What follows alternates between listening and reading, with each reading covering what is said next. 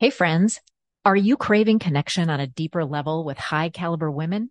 Well, I've got the perfect evening for you. If you live in the Twin Cities area of Minneapolis, St. Paul, or want to visit, I invite you to join me for an intimate evening of rich conversation, fabulous food, and new connections.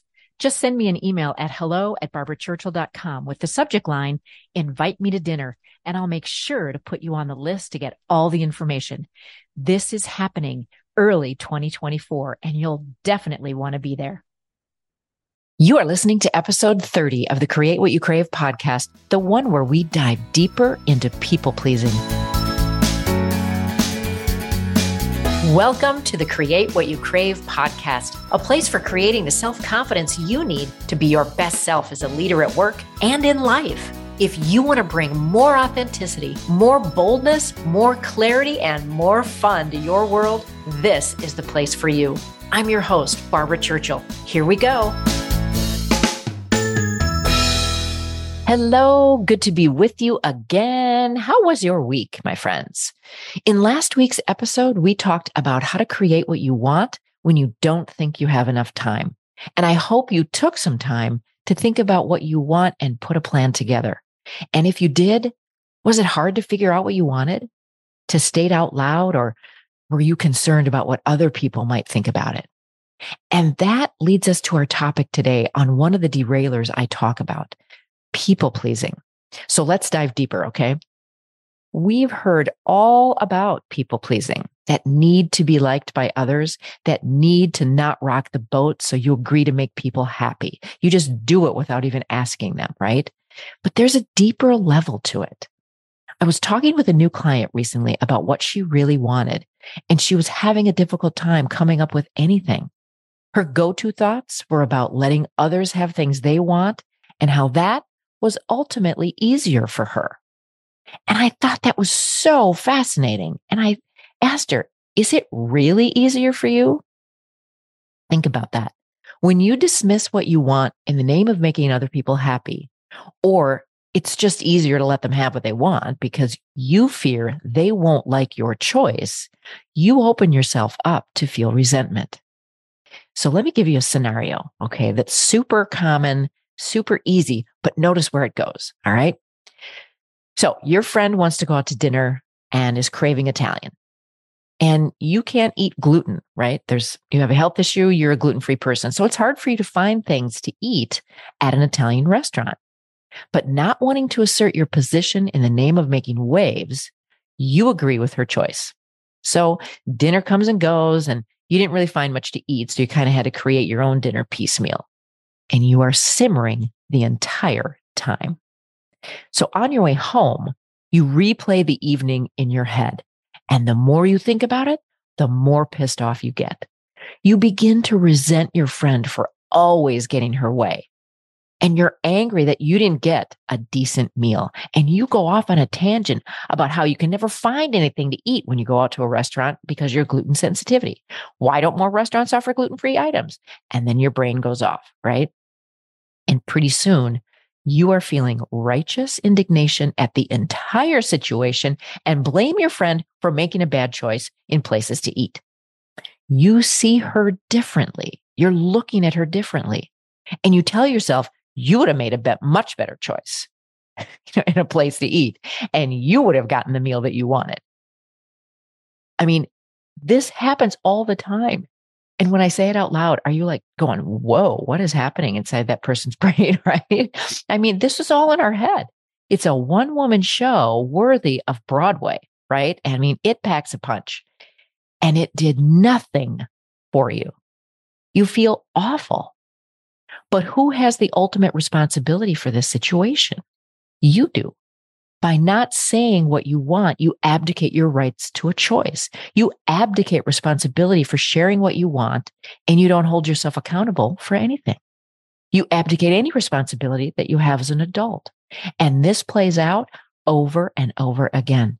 It just becomes a habit, one that holds you back and keeps you from getting what you really want.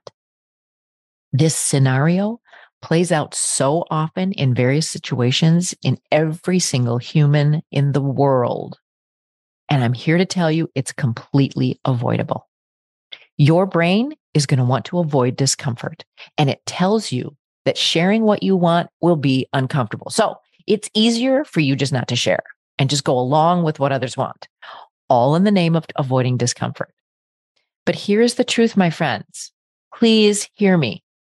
You are already feeling discomfort.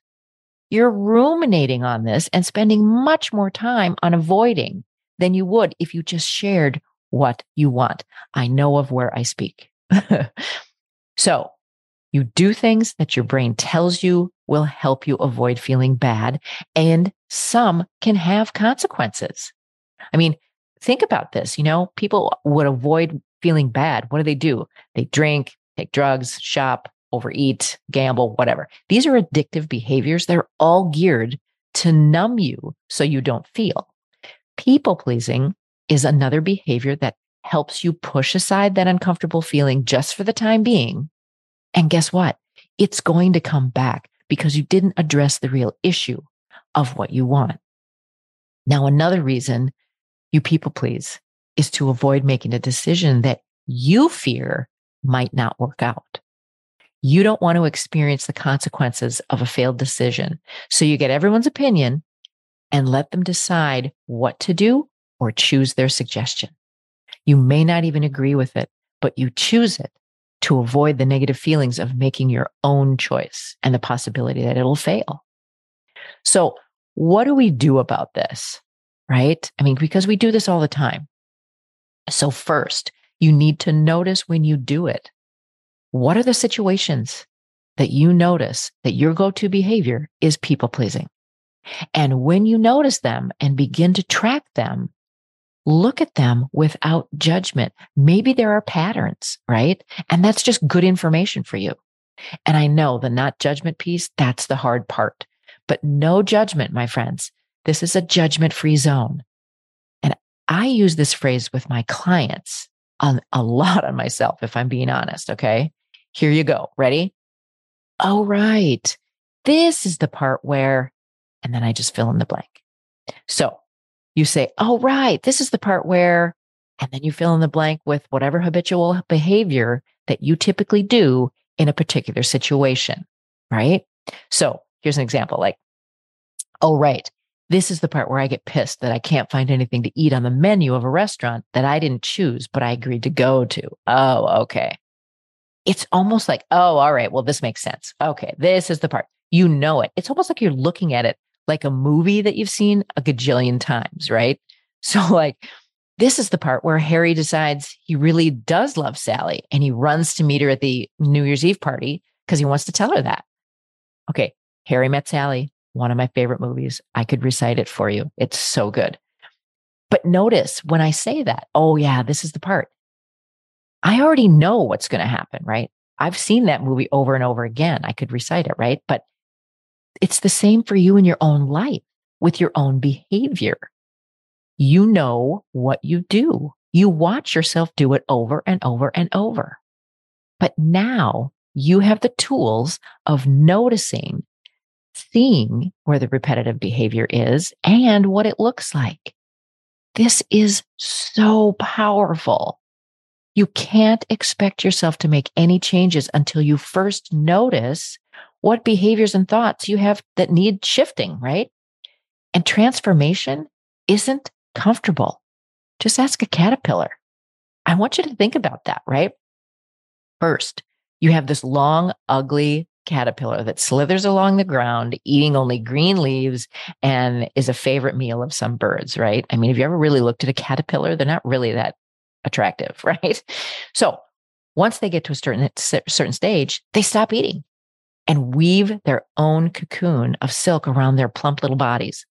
Now, this isn't a spacious pod to be in. They don't give themselves extra room to grow. No, they spin the tightest pod they can, knowing that they have only that space to make the most dramatic transformation known in nature. Have you ever watched a time-lapse video of this? It's incredible to watch the struggle that goes on inside this little pod. And the result is even more incredible. That caterpillar knew what it wanted and set out to get it. It wasn't easy, and there was a whole lot of discomfort. And the result is a stunning display of beauty. The leaf-eating caterpillar turns into a beautiful butterfly that only eats pollen. It actually is responsible for creating more beauty in the world. That's what happens when you allow yourself to feel the discomfort and move through it. The discomfort isn't a problem. It's what you make the discomfort mean that creates more discomfort for you. So practice these things, my friends. Notice your habitual people-pleasing behaviors without judgment. Use the phrase, "Oh yeah, this is the part where I take responsibility for your wants and needs and say what you really want." This is what I help my clients do. Slow down enough to see themselves clearly so they can make the shifts necessary to get them to where they want to go. And I can do this with you too. I would love to do this with you. Get on my calendar so we can chat about what becoming the beautiful butterfly means to you and how you can do it, all right? Until next time, my friends, remember, I believe in you. Hey, if you love this episode and want to dive deeper into what's possible for you, I invite you to schedule a call with me where we can discuss what it takes to get out from under the weight of self-doubt and step into the real you unapologetically. It's simple. Just visit barbarachurchill.com to book your complimentary call now. Remember, subscribe and review this podcast because I really want to hear from you. I'll see you soon.